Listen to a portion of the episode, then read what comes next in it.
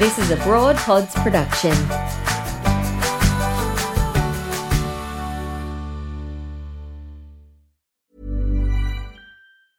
It's that time of the year. Your vacation is coming up. You can already hear the beach waves, feel the warm breeze, relax, and think about work. You really, really want it all to work out while you're away. Monday.com gives you and the team that peace of mind. When all work is on one platform and everyone's in sync, things just flow wherever you are. Tap the banner to go to Monday.com. I'm Sandra, and I'm just the professional your small business was looking for. But you didn't hire me because you didn't use LinkedIn jobs. LinkedIn has professionals you can't find anywhere else, including those who aren't actively looking for a new job but might be open to the perfect role, like me. In a given month, over 70% of LinkedIn users don't visit other leading job sites. So if you're not looking on LinkedIn, you'll miss out on great candidates like Sandra. Start hiring professionals like a professional. Post your free job on linkedin.com/people today. This is Broad Radio. For you, by you. Broad Radio. Here for more.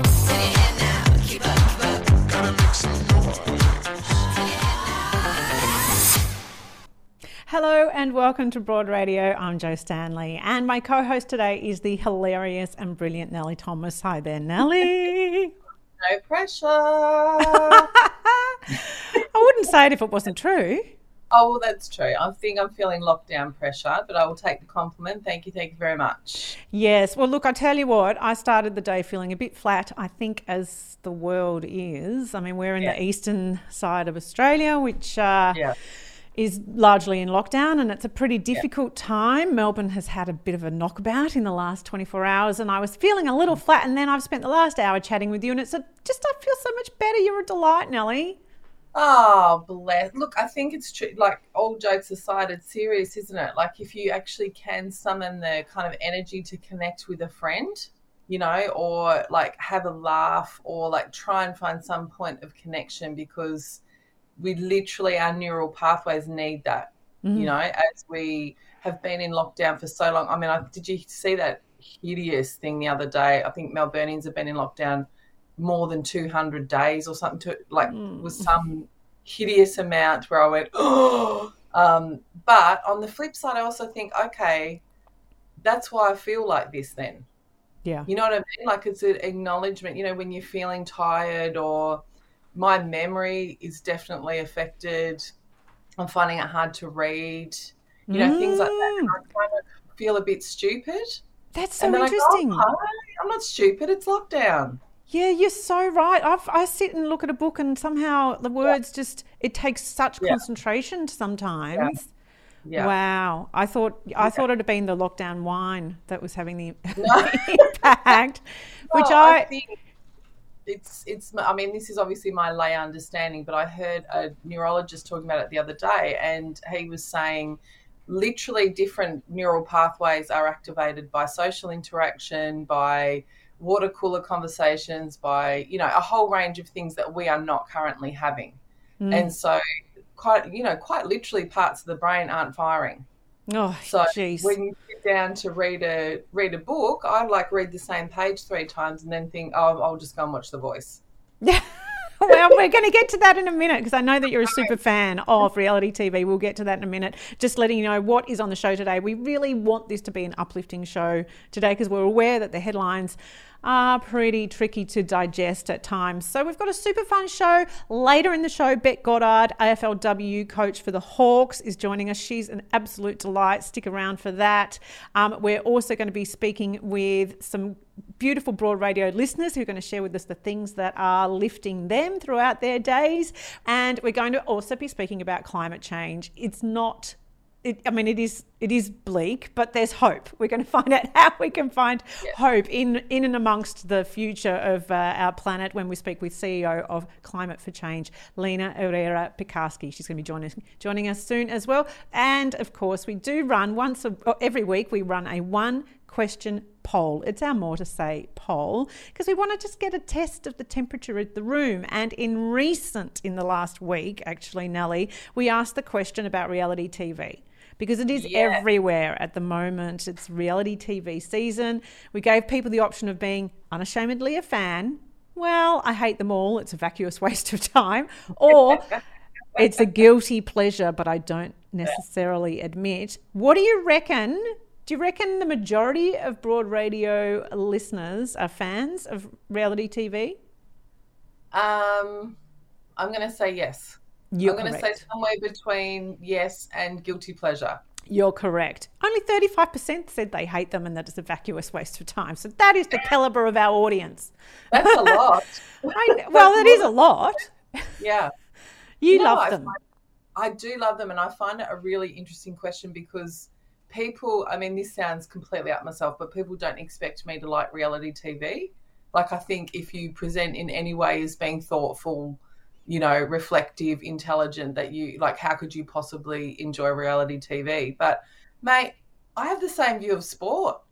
You know, like, I could, like, give you a critique of the culture of football and Yeah. the effect of, of that the toxic masculinity on society Mm-hmm. i'm not sure why that's any better or worse than survivor i can watch it critically you know i don't Yeah. just swallow it i don't just watch it and kind of go oh well now i think i need a boob job you know, I think I think people think that reality TV and you know, let's say there's sort of Survivor, which is maybe the reality TV with some sort of people think there's some that's the good one that's the good one, right? The And then one, it yeah. goes down in scale to It's I don't true. know, Bachelor or whatever, or Yeah, the yeah, worst is Love Island, I guess.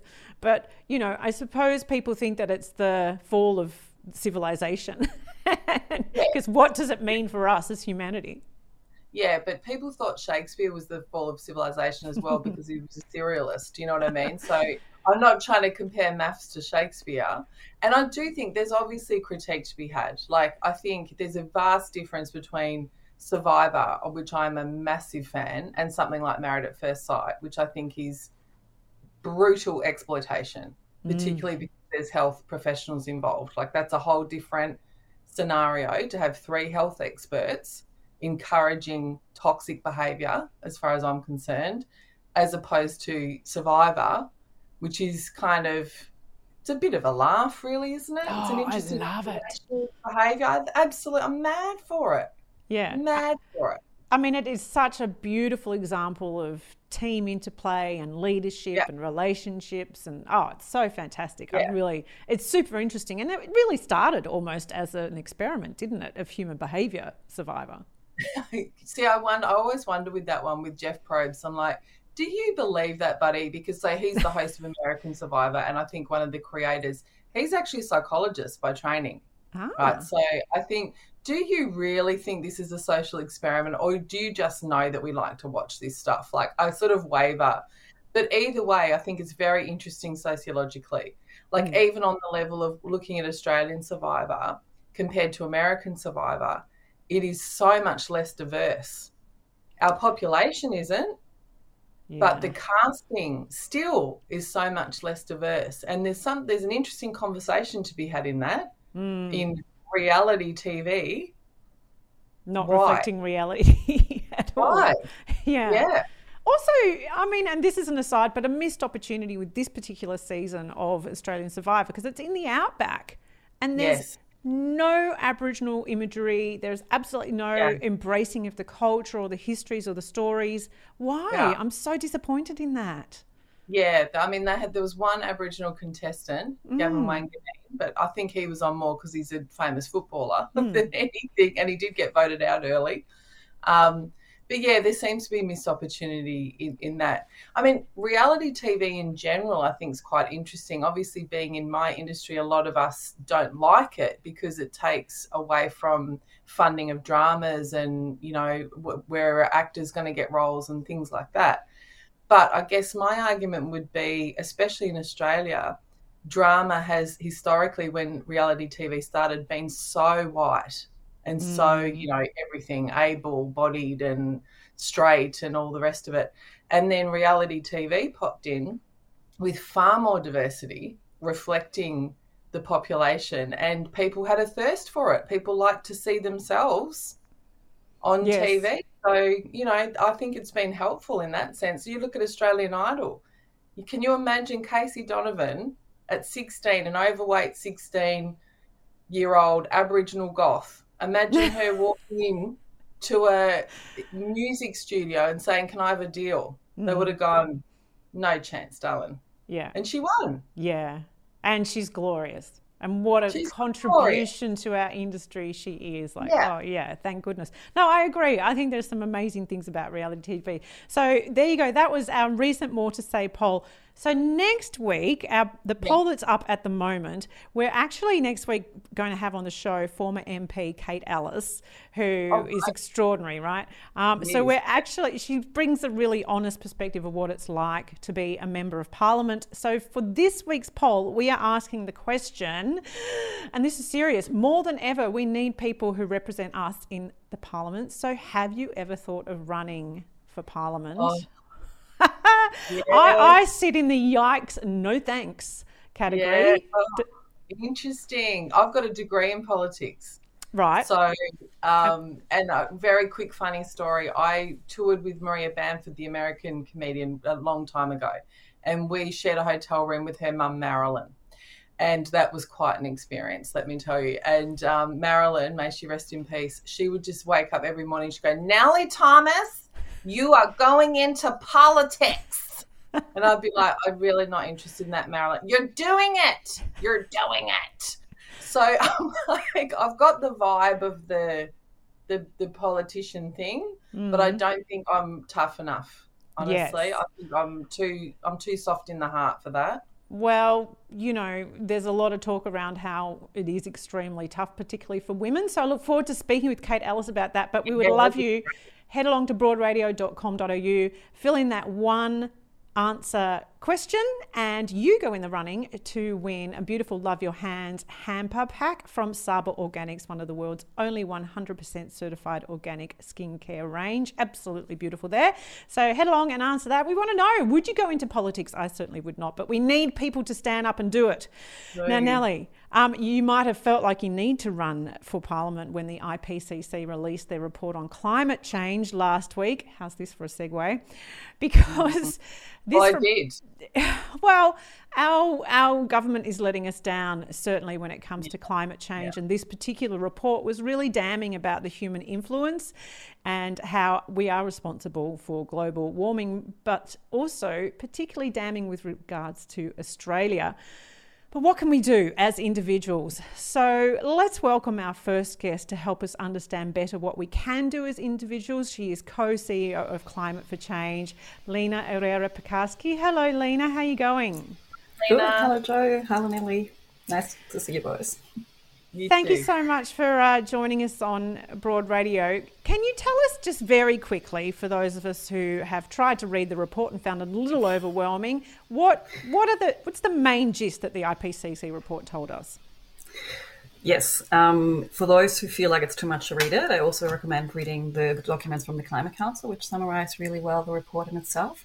So it confirms that climate change is already wreaking havoc throughout the world, such as the mega fires we experienced here in Australia in the summer of 2019 2020, the fires in Athens this month, the heat waves in Canada, the US, the floods in my home country, Germany, all of them having horrible effects on people, wildlife, and um, killing people around the world and worse is to come. So the frequency and intensity of those extreme weather events, such as floods and heat waves, is going to increase. And particularly in Australia, that means we're going to experience more and longer um, f- fire seasons, such as the mega fires. We're going to have more droughts. We're going to have summers of 50 degrees in Melbourne, which I really don't want to imagine. And that's all quite bleak, but there is still hope. And that's what I hold on to. And I hope you all can hold on to it.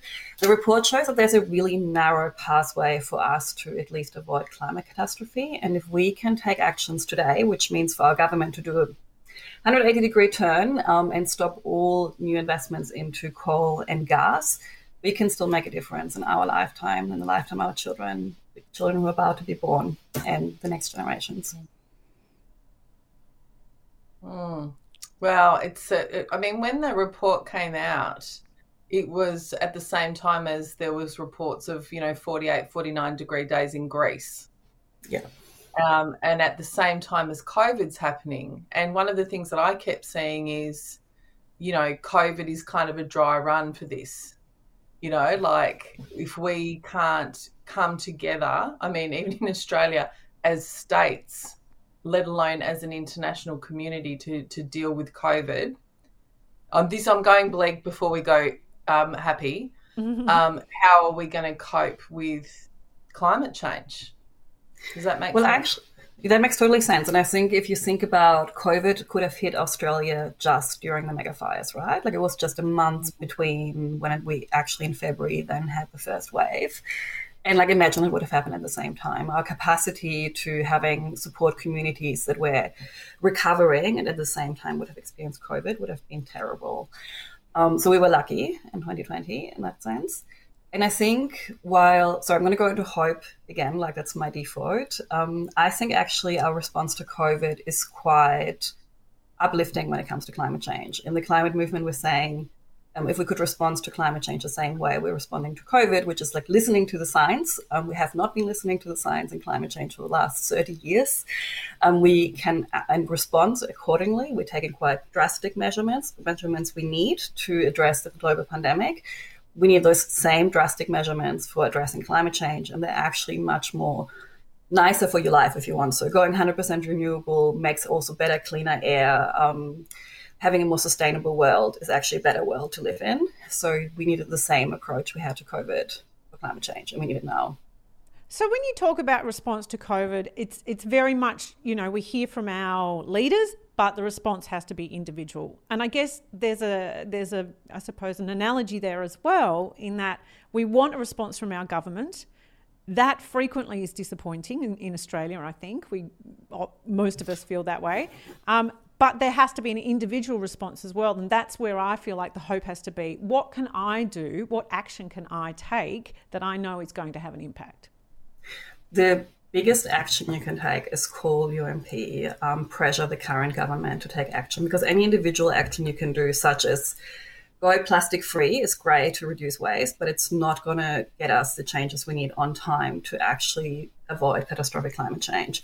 We're going into federal election next year, so now is the moment to call, keep calling, um, go for government, like go do what you just did in Nepal and um, put up your hand yourself, make politics better, put pressure onto the parties, and don't allow the big parties to avoid addressing a catastrophe that we're facing. At the same time, something that can be easier to do is to have conversations like we're having right now um, about climate change, realize that you're not alone, connect with community, and yeah, take action together, call your MPs. So it's really, Lena, you're calling for that's interesting. I think that's really clear to call for. Obviously, we all try and do the little things that we can do, or the even big things but the main game really is we have to assert political pressure. We have to be like citizen activists and let the people who are making the really important decisions know that we're furious. Yes, that's the only way forward. And like me, let them know that if they don't, we're going to vote them out and there's no future for them in politics. Oof. Yeah. I love it. Anyway, but I can still do that. I can. Can I ask you a quick question about kids? Because I've got a 14 year old and a, nine year old now. And one of the things that I really struggle with is that I think I feel a responsibility to educate them about climate change and and all of the you know all of the changes that are happening in the world.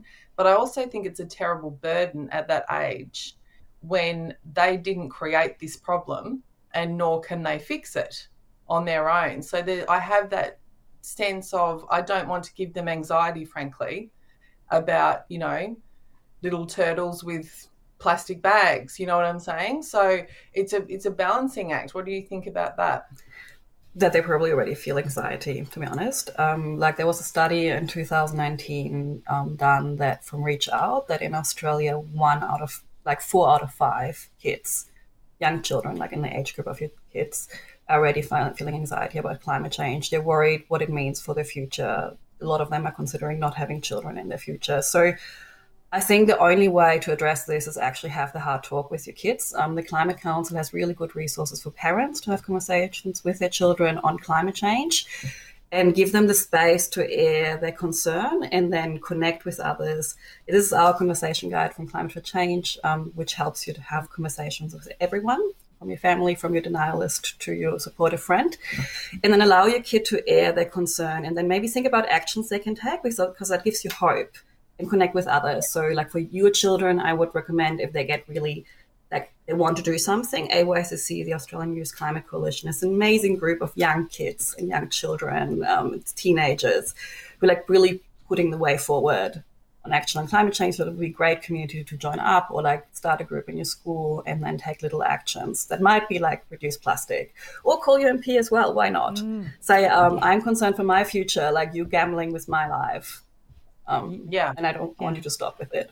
I love the idea oh, of our kids calling yeah. the MPs. Yes. How can they ignore children? Um, you yeah. mentioned there, I mean, climate anxiety is real. I didn't realize this until I started investigating even Climate for Change, your organization, Lena. Climate anxiety is real. How can we manage that in ourselves?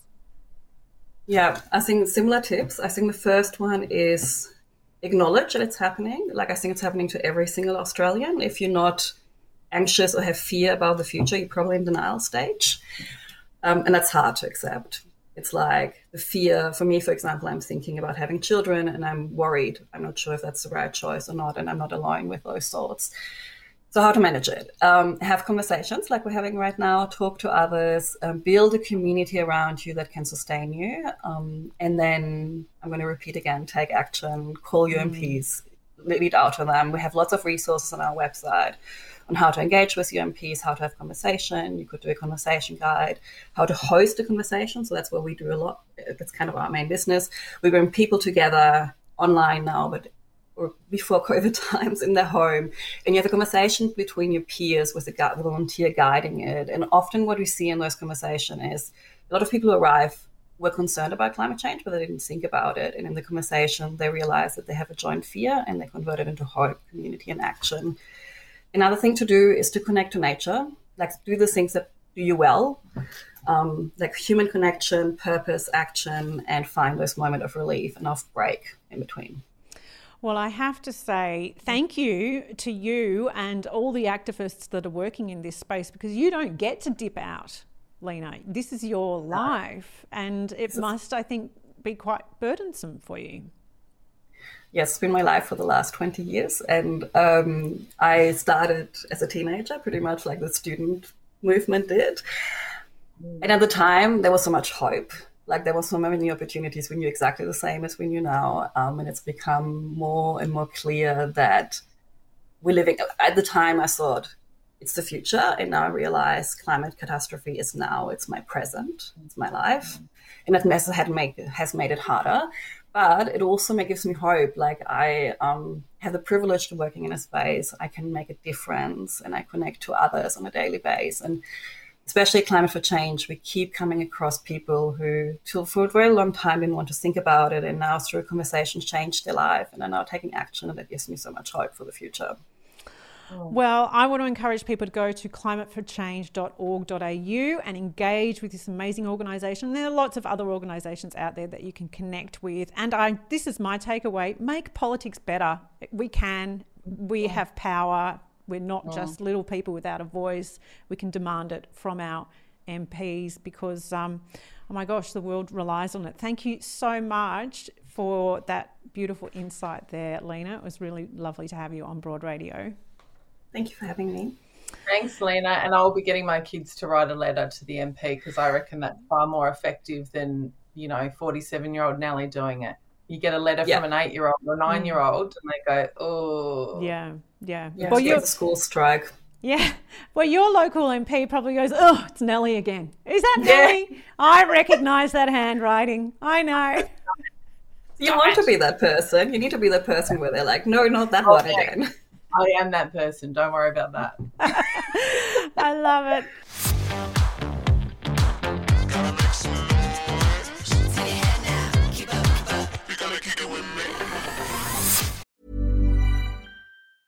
Cool fact a crocodile can't stick out its tongue. Also, you can get health insurance for a month or just under a year in some states. United Healthcare short term insurance plans, underwritten by Golden Rule Insurance Company, offer flexible, budget friendly coverage for you. Learn more at uh1.com. Burrow is a furniture company known for timeless design and thoughtful construction and free shipping, and that extends to their outdoor collection. Their outdoor furniture is built to withstand the elements, featuring rust proof stainless steel hardware, weather ready teak and quick-dry foam cushions. For Memorial Day, get 15% off your Burrow purchase at burrow.com slash ACAST and up to 25% off outdoor. That's up to 25% off outdoor furniture at burrow.com slash ACAST. All right, so Nellie, it has been really bleak news, but we've decided that Yeah. we want to seek out the positive in life because sometimes it's the tiny moments, the mundane, the ordinary, the little things that really kind of lift your soul. And we've been asking on our social media this week, what is what is your happy news? Doesn't matter how big or small it is, but what is your happy news that has got you by? Um, tell me about what's been lifting you there, Nellie. Um, I'm just trying to make a really conscious effort, like not to pretend to be like, you know, chipper and fine for the kids, but to pretend to be chipper and fine for the kids. You know Yeah. Like, to kind of, in a way, Yeah. like I can't um, let myself sit in the in the shit of this because I don't want my kids to experience it. I do allow them to see. I do tell them if I'm stressed or you know I'm having a hard day or I hate lockdown. Um, but we try and do things like we've been colouring together. You know, all three of us will sit down at the table and colour together, and that was really fun because it meant that we, you know, had conversations and we laughed. We put music on, so I let them choose the music. They chose Rhett and Link. Oh, someone kill me, but you know, fun um, listening to music's lifted. Obviously, food. You know, one day when we had the really big announcement of the extension, I'm like, we're having donuts for breakfast. Oh, That's what the we're doing. I love The it. best. That is so great. Trying to find those little moments. Yes. Well, these are the sorts of things that we had lots of people sharing photos on our social media of the things that they've been loving. Lots of visits to the garden. We've had, um, we've got a gallery there of some photos there. Row. We've got there's uh, there's Kathy's poppy, which reminds her of her dad. We've got beautiful photos of there's you've got uh, lilies there. That's Christine's orchid, I believe. We've got um, oh that's Cess, our producer. She grew her first lemon. How exciting is that? What a good looking lemon. And that's Rose Violets, our beautiful producer Rose Violets there. And we've got, oh, look, this is actually an upside down cocky that uh, Kathy, oh, Brenda, Brenda took that photo of the cocky hanging upside down in the tree, which I really loved. Um, we've got a whole bunch of gorgeous photos. Oh, hear this is Jeff's chooks laid those eggs. He loved that. Oh, look at the color arrangement. I know. Look at beautiful Jeff's chooks. They're, they're, they're doing okay, those girls. Um, we've got so many gorgeous ones there. And this is from little Willow grew that. That's um, Katrina's daughter Willow grew that daffodil. So some beautiful things in the garden. And uh, we've got actually um, some callers on the line right now. Now, watch me multitask, Nellie. Yes, This is really for it. quite, it's a little bit hairy. Let me tell you. I'm going to go firstly to Nicole and I'm going to press that button and we're going to say, Hi there, Nicole. Nicole. Hello, Joe. How are you? Oh, it's so lovely to hear you. Nicole, say hi to Nellie. Nellie's on the on the show as well. Oh, that's all right. Hi, Nicole. Hi, Nellie. How are you? Now, Good, thanks. Nicole, tell us about your beautiful moment that really lifted your soul in the last week or so of lockdown. Absolutely. So, I happened to be talking to my daughter in law, Emerson, last Thursday night, and we were um, FaceTiming each other. And as I was talking to her, she uh, did an excited little squeal, and, and I said, What's going on? And she turned her phone around for me, and I could see my five month old grandson rolling from his back to his front for the very first time. what a moment! And there he is. That's Yes. Kyson there that we can see. Look Um, at his little Converse. Oh, no, isn't he gorgeous? But Nicole, you were able to actually see that moment, the very first moment they roll over, which I remember was a big moment for my daughter when that Oh, happened. Absolutely. Those milestones and, you know, being a grandparent is just, it's, oh, I can't tell you. It's just like even better if you can, if you can say that than when, you know, you've got your kiddies. It's just a beautiful um, enjoyment um, to see them grow and watch them develop. And what I love too is that you saw it on Zoom, which is sort of sad because you've obviously not been able to get a cuddle with Kyson Yeah. for some time. But there's still positive in that, I suppose, that you saw it. Yes, absolutely. I saw it. I didn't miss out on the milestone. And, you know, even though we are all uh, dealing with a significant um, relapse in our freedoms at the moment to be able to see our loved ones, but how good is it to have that technology that mm. I could still experience that milestone? That's true. You know, I was thinking of, I mean, not that you want to, like, I don't want to diminish what anyone's going through, including me, but you think back to like Spanish flu or other things like that, they wouldn't have had these options. Like, at least we can connect via phone Exactly. Zoom and all those things. Yeah. Yes, exactly. Mm. Oh, Nicole, it's been lovely to chat with you on Broad Radio. Thank you for sharing that beautiful moment with Kyson. Thanks, Nicole. Thank you, Joe and Ellie. Thank you. Absolute delight. Also on the phone, we have, and now again, watch me. I'm going to multitask. See how high tech we are? It's amazing. Excellent. Hi there, Emily. How are you going? Good. How are you? Emily, tell us about your amazing good piece of news that you have. Well, I went. I went and dropped off some donations to a not shop just after the last lockdown um, ended, and went in and found a, what a vase, which I thought was sort of nice. Um, I thought it might be a little bit valuable, but not overly valuable. And anyway, got home and then did some research and found out that it's actually my five dollar vase is actually worth sort of probably eight to twelve thousand dollars. What? Oh, Yeah. So it was a massive win. It was very exciting. And apparently antique it's roadshow. Best Pardon? ever. It's like an Yeah. antique roadshow moment. My goodness. Yeah, it was pretty exciting. So apparently it's a very rare one. Pe- the people in the pottery world are very excited by it. And um, yeah, so it's going to auction uh, later this year. Going to auction. How much did you pay for it? Five dollars. Five bucks. Wow. And I bet you stood there at the op shop thinking, this is a bit overpriced. A vase for five bucks should be Yeah. three ninety nine. I was like, will I will I get this? And I chucked it under the buggy and thought, yeah, I'll, yeah, I'll give it a whirl. And yeah, That and is, it turned out to be worth a bit. Yeah, Wow. that's exciting. that is that is What awesome. do with the cash. Have you got plans for the cash? Uh, look, we've got a leaking roof, so it'll probably go to that. But I'll pro- I'll probably buy something nice for myself as well. I think. Yeah. Wow. I've got to say, you've got quite the eye because I would not have picked up that vase. So I- I'm impressed. Thank you. Thanks. I think it'll be the the one and only find like that that I ever have. I think I've, I've peaked. That's okay. That's something that you would dine out on Yeah. for the rest of your life. Every time you're at a dinner party, you should tell that story. Absolutely. That's your I go will. to. I will. I'll use it. Thanks so much, Emily. Lovely to have you on Broad Radio. No worries. Take care. See ya.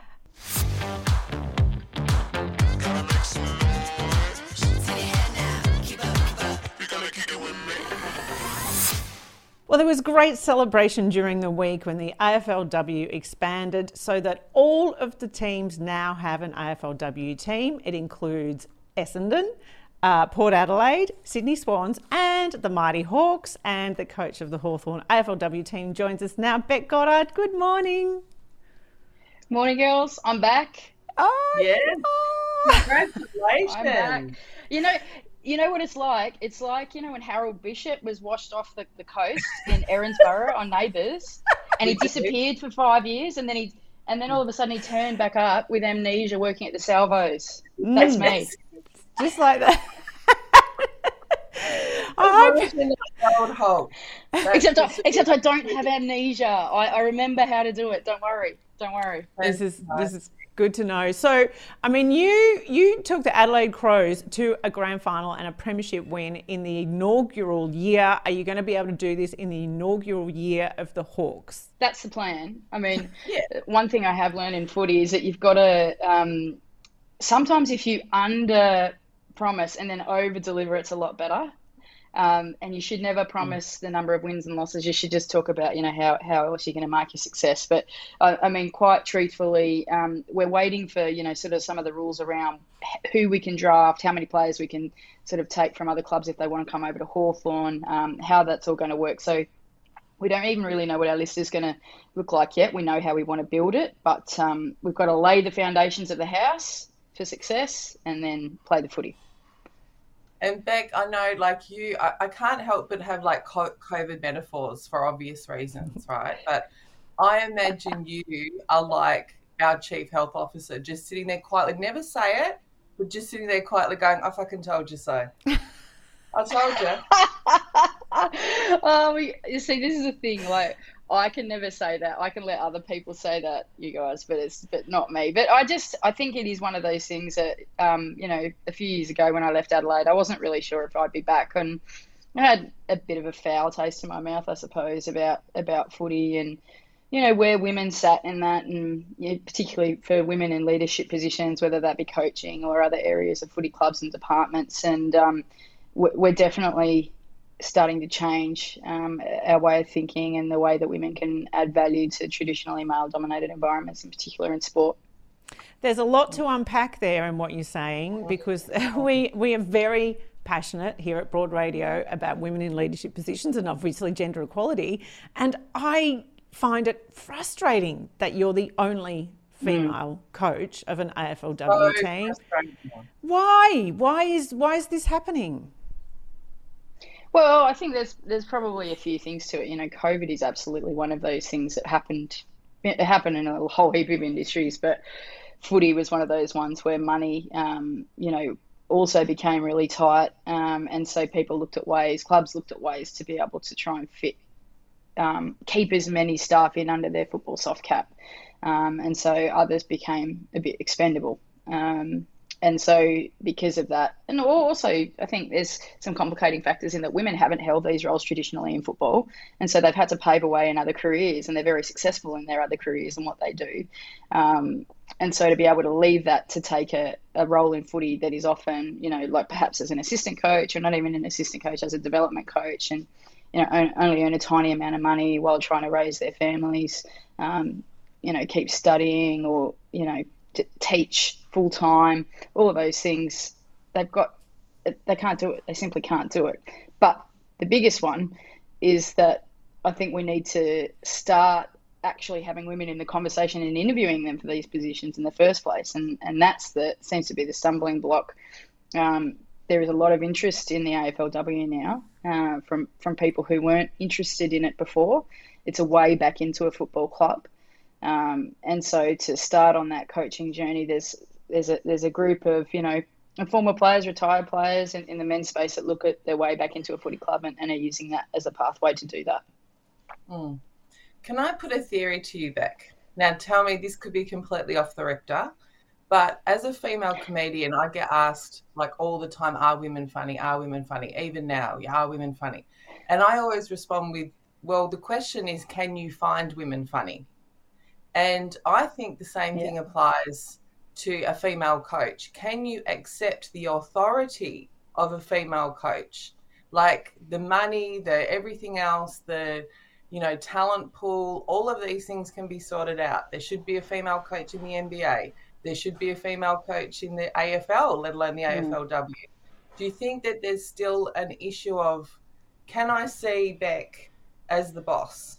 Absolutely. Um, and I think even like if we look at like from a player's perspective, right? They just they want to be legitimate. They want to be the real deal. You know, they want to be in the public eye and play their sport at the highest level, and people go, "Wow, you know, I'm taking taking them seriously." So what they've been used to is, you know, an entire lifetime in some circumstances of of a guy just coaching them footy, whether that was their dad, their boyfriend, their uncle, Um, and now they're coming into a professional football club and they want the guy that's got the access to the footy IP, that's got the legend status at the footy club, that's with all of his mates who then come out to, you know, the club functions and present the footy jumpers. That makes them the real deal. That makes them legitimate. And I think um, our players actually don't understand that that their own that we're being women are even being brought into this unconscious bias that you know um, women can't coach football because we don't we, we haven't been in that space we we, we haven't been able to get to that status so it is absolutely about you know whether people can see us in those positions i, I remember when i left adelaide i think um, a, a journalist described me as divisive and opinionated and then you know years later I'm enigmatic and, and quirky, and and um, but also you know if you're divisive and opinionated, that sort of makes me think of Donald Trump, not of me in footy. You know, it's no. just because I was the only woman at the time, in a voice of all, all, of the same of what we're used to seeing in, in, football, which is that same voice, which is what we define coaching and what we define leadership as. Is wasn't he a strong leader? Mm. And in response to me, it's like, oh, she's good, but she's not quite ready yet, or she's too emotive. Mm. You know, but all those other qualities, those same qualities are, are really valuable to men.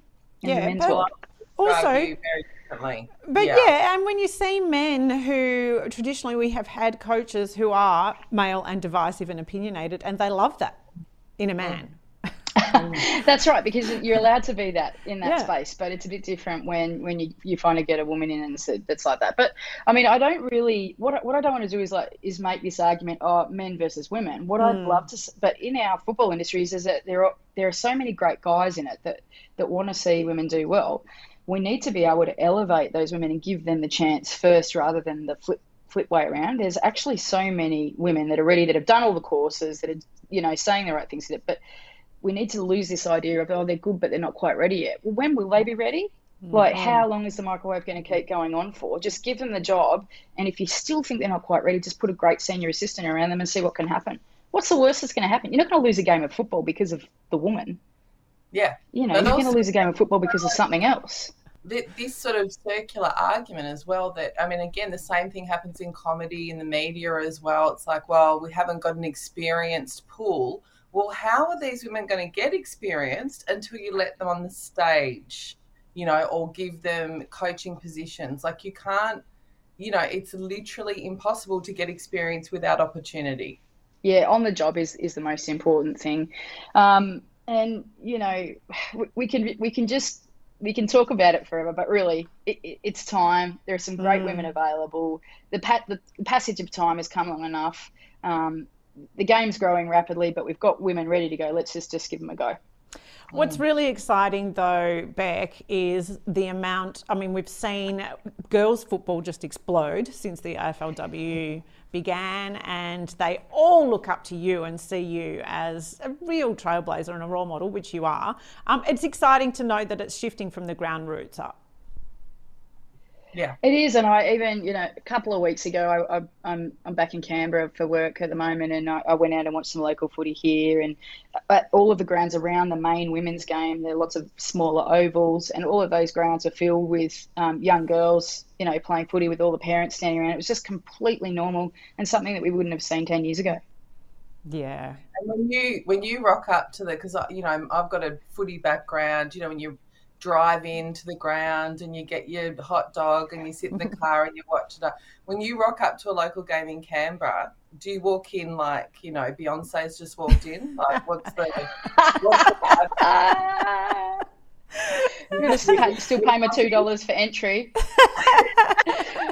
um, it's so funny. Like I just love going to the local footy. It's the smell of the grass, and you can almost smell the urinals of the old community grounds yeah. as you're walking in. It's like toxic smell, that, but it's also yeah. a friendly reminder of your, your childhood and growing up. You know, Mwah! I love it. I mean, who, what what woman says that? Um, None. Uh, yeah, look, sometimes I if, if I just want to sit there quietly and, and just not let anyone know I'm on the footy, I just sort of take the glasses off and wear a hat, and nobody knows who I am. Right. Yeah. Yeah. I told like I've got a 14 year old, and one of her best friends is like, I can't tell you how obsessed she is with AFLW. And when I told her I was interviewing awesome. you, uh, I mean, I've never seen anything like it. It was like the excitement. Like I could see she was desperate to say, "Can I come?" Like, but out for Caitlin. There you go. That's cool. That is really cool. It's it's really beautiful because my daughter's just started playing footy back, and um, she's a very she's the shortest and the skinniest in the team, and and it's it she's joined a team that has been playing for a couple of years, so she's learning the skills as well. But her love of the I think it's the permission to be rough and muddy and wrestle and Yeah. just get in and not care about anything but getting that ball is so uh, uplifting for her. She just loves it so much. And and I found I had to call myself out on a bias that I didn't realize when I first saw their team because there's some really natural players. These girls that are just fast and really agile. And I was surprised. And I'm like, why am I surprised? That is a bias there. Yeah. Because for years we've had football controlled by male thought. And I was like, of course there are Yeah. girls that are natural footy players.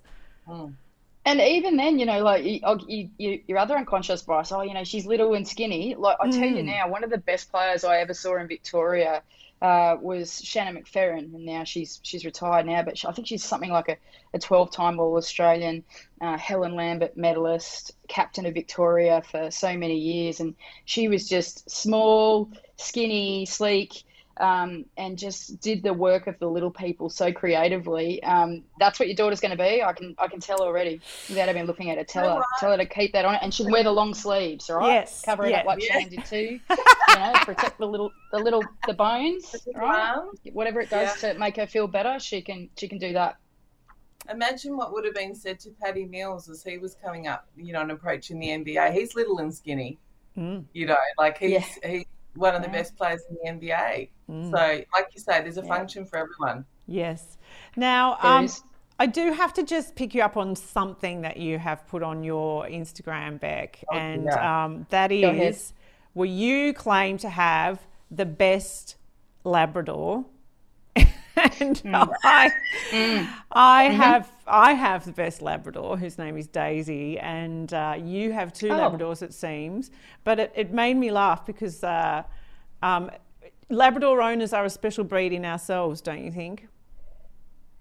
Um, they are. They're, they're human. I've obviously been out with mine this morning. I actually got a brown Labrador, so when Hawthorn wins a premiership, I can stripe him gold. um, but he, um, his, his, his name's Howard, and I named him after what I say is Australia's greatest prime minister. Obviously, John. He's got the same eyebrows, you know, sort of bushy. and um, he loves footy. He goes everywhere with me, and um, yeah, he's a he's a Hawthorn fan. But there's another there's another lab there too. There's a black one. Stanley, yeah, he's a he's a young one. He's a he's a he's a young one. Um, I think I think he was sort of aiming for sort of Collingwood status. He's got a bit of a sort of a broken tooth. He's got a, um, like sort of sits in the middle of the mouth and with a bit of an underbite. So that sort of aside from his, so we can stripe him white if Collingwood ever wins one. But he's got Yeah. he's got the tooth the teeth set there too. I just know as a, a fellow Labrador, and my, my husband started a Labrador parents WhatsApp group um, because we, we, we are because you become obsessed with the they're just such big I, I, personalities. I've, I've got to I've got to interrupt here and say the view from where I'm sitting as a dog lover is that Labrador owners are all up yourselves. You're completely up yourselves. we are. Stop talking about those fucking dogs.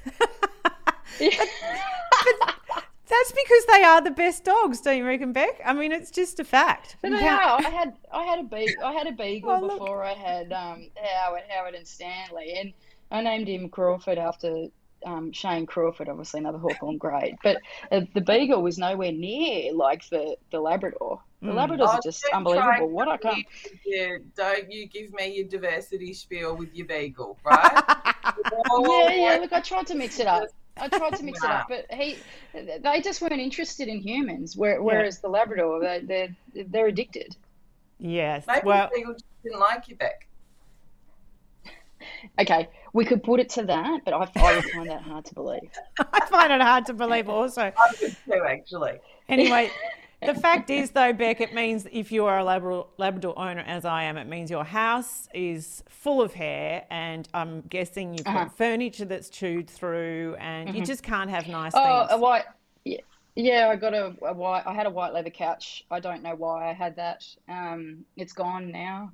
uh, the hot water system that was eaten. The coffee machine that was eaten. My wallet at one point that was eaten. Yeah, there were quite a few things that went through. Um, Stanley when he was young, um, and uh, yeah, and now Howard, he's just he's living a happy life, his best life here. Mm. Got his own couch, you know. But They're great. Maybe I can get on the WhatsApp group, you know, and we can all Yeah. sort of share the stories together. I'll add Yeah. you. I'll add you to the to the WhatsApp, the Labrador bring- parents group. football. I can't believe I'm like going to say that sentence, but can I bring us back to football? Yes, And just yes. say, Yeah. um, like it's hard for com- for a comedian to be sincere, but can I sincerely say to you, like as a mum with daughters, I'm so fucking proud of you. Like I really am. It's really important Thanks, guys. have um, role models like you that they can look up to. And I know role models are heavy, like thing to carry, but we need them. Like It's an honor. It's a, it's a, it's honestly, it's a badge of honor. I'm glad that um, I can do it. I'm glad that I'm back, and uh, you know, I'm not, I'm not going to be quiet. Like Audre Lorde said, I'll be deliberate and afraid of nothing, and uh, I can't wait to get stuck back Oh, into that, it. that gave me chills. Be deliberate Oh, and afraid of nothing. Oh, I love it. Footy, Jesus, this is getting out of control. I'm going to have to start. Fo- I don't have a team, so I am available. Oh, no! You've converted her to the Hawks. Looks like it's the Hawks. I'm going to I'll be deliberate and afraid of nothing. I'm writing that down. Deliberate and afraid of nothing. Well, Bec, thank you so much. I'm a Collingwood supporter, so it hurts me to say go Hawks on your behalf. Um, but I can't Thank wait you. to see you guys hit the competition next year. It's super exciting. Thanks so much for spending time with us today. I know you've got to go off and walk the dogs, perhaps. So it's been lovely to have you. Can the Hawks? Thanks for having me, girls. Go the Hawks. Nellie, I can't believe it. Yes, Oh, what a show we've had, Nellie. It's been awesome. I have to go and sort out my beautiful Labrador Daisy. You've got a Oh. dog. What's your dog's name? So I've got Chewy the Labradoodle Mm. and Ralph. We don't know. We got him rescue something. Yeah. Something small Something, something, something. and smelly. Sm- so- Small and smelly. Hey, thanks for uh, spending the last hour and a bit with me. It's been absolutely delightful. We'll see you again soon, and all the best in lockdown 2700. We'll be okay. We'll get through. we- the love that shall never speak its name. Take care, darling. And we'll have more Broad Radio next week. We'll see you then. Bye. Here's a cool fact a crocodile can't stick out its tongue. Another cool fact you can get short term health insurance for a month or just under a year in some states.